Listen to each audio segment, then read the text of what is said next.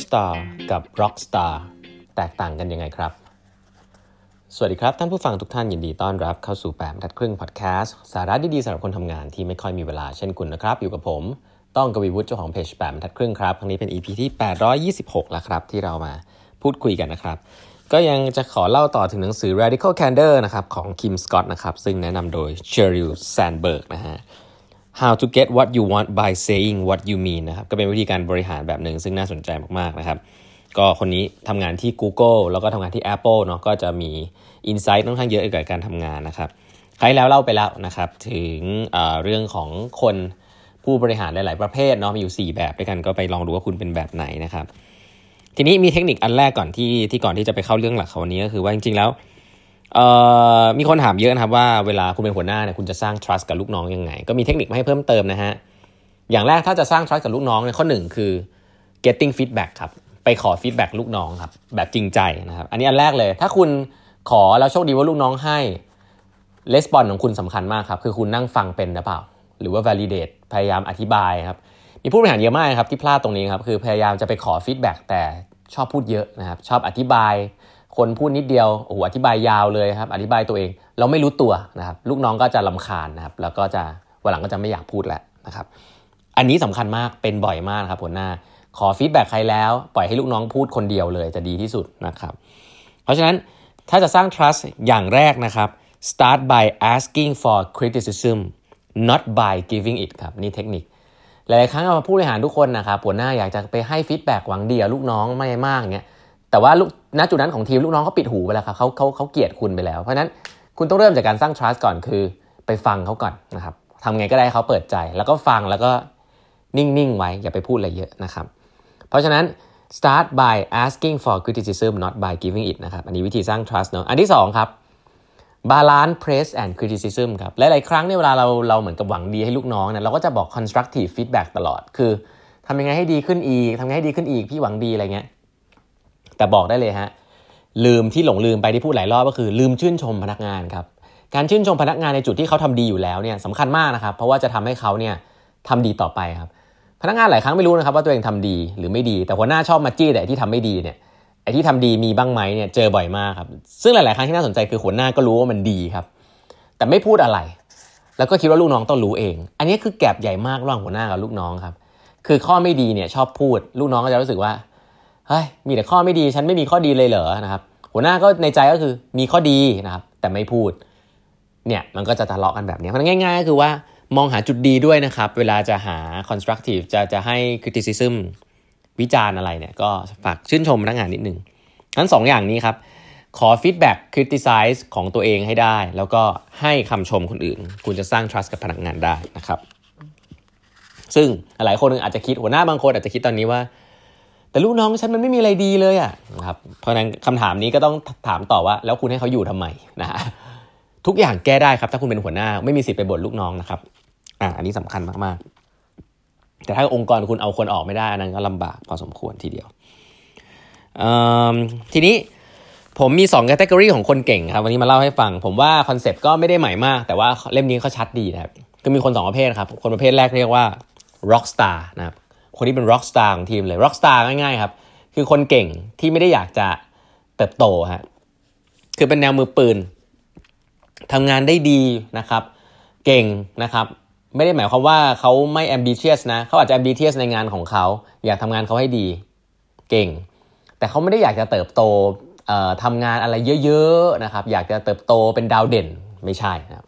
rock star เนี่ย เป็นเหมือนกระดูกสันหลังของทีมเลยนะครับในองค์กรเนี่ย rock star เนี่ยหลายๆหลายๆครั้งโดนทิ้งไว้อยู่ข้างหลังนะครับเป็นคนทำงานดี อันถัดไปเรียกว่าซูเปอร์สตาร์ครับซูเปอร์สตาร์เนี่ยก็คือคนที่ผมว่าอย่างแรกก่อน ambitious นะครับทะเยอทะยาน อยากจะโตโตให้สูงสูงแล้วเขาก็รู้ด้วยนะครับว่าอยากเติบโตเนี่ยเขาต้องรับหน้าที่ที่มันเยอะขึ้นมากขึ้นอะไรเงี้ยคืออยากจะมี growth ไม่ได้ต้องการ stability ให้ให้เข้าใจไว้เลยนะครับว่า 2 คน 2 กลุ่มนี้สำคัญเท่า ๆกัน คือหลาย ๆ ครั้งเนี่ยใน culture แบบหลาย ๆ ที่หรือแบบเมืองไทยเนี่ยชอบสนใจคนที่โปรโมทเร็ว growth อะไรเงี้ยแต่อีกคนที่มันแบบเขาไม่ได้มี intention ที่จะแบบว่า เติบโตไปเด่นกว่าคนอื่น หรืองาน management อะไรเงี้ยเขาแค่อยากทำงานเขาให้ดีมาก ๆ ช่วยทีมให้ดีมาก ๆ นะ ปัจจุบันไม่รีบเนี่ยคนพวกนี้บางทีกลับโดน left out นะครับก็จะโดนคนที่แบบแรงๆนะอยากจะโปรโมทเยอะ ๆ เนี่ยคิดว่าตัวเองเจ๋งกว่าเขาเจอนั้นแย่มากนะครับมันไม่ได้หมายความเลยนะครับว่าคนที่ตำแหน่งสูงกว่าเนี่ยจะเก่งกว่า คนที่อยู่ตำแหน่งต่ำกว่า เพราะว่า คนที่ตำแหน่งต่ำกว่าเขาอาจจะทำงานดีกว่ามากก็ได้ แต่เขาอยากอยากจะเป็นแบบเนี้ยซึ่ง2สสิ่งนี้ต้องบริหารคนละแบบนะฮะคนที่อยากจะเติบโตและมี growth เนี่ยไม่ใช่ว่าเขาเก่งกว่านะย้ำอีกทีนะคนที่ขึ้นมาเป็นผู้บริหารเนี่ยหลาย ๆ ครั้งในองค์กรผมเห็นว่าเขาขึ้นมา เพราะว่าไม่มีออปชันครับเพราะว่ารู้สึกว่าการ compensate อะไรหลาย ๆ อย่างในเชิง career มันต้องมันต้องขึ้นมาเป็นผู้บริหาร อันนั้นก็คือความผิดพลาดขององค์กรที่ไม่มีอีก track หนึ่งสำหรับคนที่ทำงานได้ดีอยู่แล้ว และอยากจะทำงานนั้นให้มันดีขึ้นเรื่อย ๆ โดยที่ไม่ได้แบบจะต้องเติบโตอะไรทาง career มากนะครับ เพราะฉะนั้นแล้วเนี่ยบางทีอีโก้มันบิวขึ้นมาตอนที่มาเป็นผู้บริหาร แล้วก็เฟลเพราะว่าบริหารคนไม่เป็น อันนี้เจอบ่อยมาก คนเก่งที่คิดว่าตัวเองอยากจะเจ๋งเนี่ยแล้วขึ้นมาบริหารคนแล้ว fail แล้วพนักงานก็ suffering แล้วทีมก็ suffering นะครับระวังให้ดีว่าจะเป็นแบบนั้นนะครับ ทีนี้เขาบอกว่าการบริหารคน 2 กลุ่มนี้เนี่ยที่สำคัญที่สุดเลยครับ คือ คุณต้องเป็น partner ให้เขาครับเหมือนเป็นเพื่อนคู่คิดให้เขาตลอดเวลา ปล่อยให้เขาคิดเองแล้วก็ช่วยบ o ส์ไอเดียนะครับ อย่าเป็น micromanager อันนี้แน่นอนครับ micromanager เนี่ยก็คือคนที่ผมว่าน่าสนใจอันนี้คือประเด็นคือ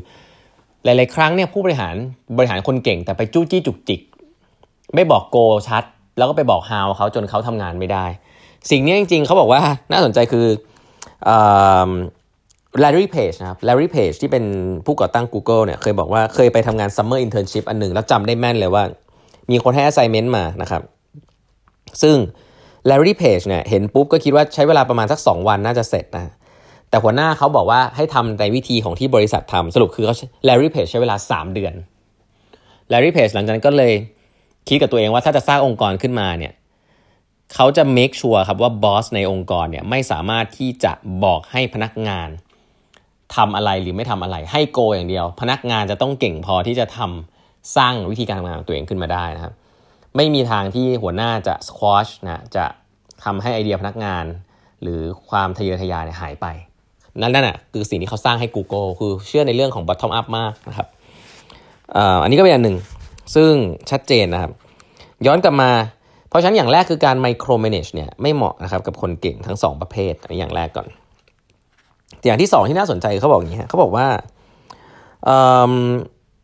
สิ่งที่มันน่าสนใจก็คือว่า คนเก่งเนี่ยหลาย ๆ ครั้งเนี่ย หัวหน้าไม่ค่อยใช้เวลาด้วยฮะคือมันจะเหมือนว่าคนเก่งทำงานได้อยู่แล้ว ไม่ต้องไปยุ่งมาก อันนั้นก็ห่างไป แล้วก็เขาเรียกว่า choose and ignore คือทำงานได้อยู่แล้วพี่ไม่ต้องไปยุ่งอะไร แต่จริง ๆ แล้วอะเขาบอกว่าคนเก่งเนี่ยแหละ คุณน่ะควรจะทำความรู้จักเขาในเชิง personal relationship ให้เยอะ อย่างเหมือนตอนแรกที่พูดไปเมื่อตอนที่แล้วครับว่าการสร้าง relationship สำคัญมากกับลูกน้องใช่ไหมครับ และ relationship ที่สำคัญมากๆ จริงก็คือกับลูกน้องที่เก่งๆเนี่ยแหละ พยายามเข้าใจเขาว่า ambition ของเขาคืออะไร โกงชีวิตเขาคืออะไรชีวิตเขาเป็นยังไง เพราะเมื่อไหร่ก็ตามที่คุณสามารถสร้าง trust ให้กับคนเก่งได้เนี่ยคุณจะสบายฮะคนเก่งก็จะทำงานได้แล้วเขามีอะไรเขาจะมาคุยกับคุณ แต่หลาย ๆ ครั้งเนี่ยเรา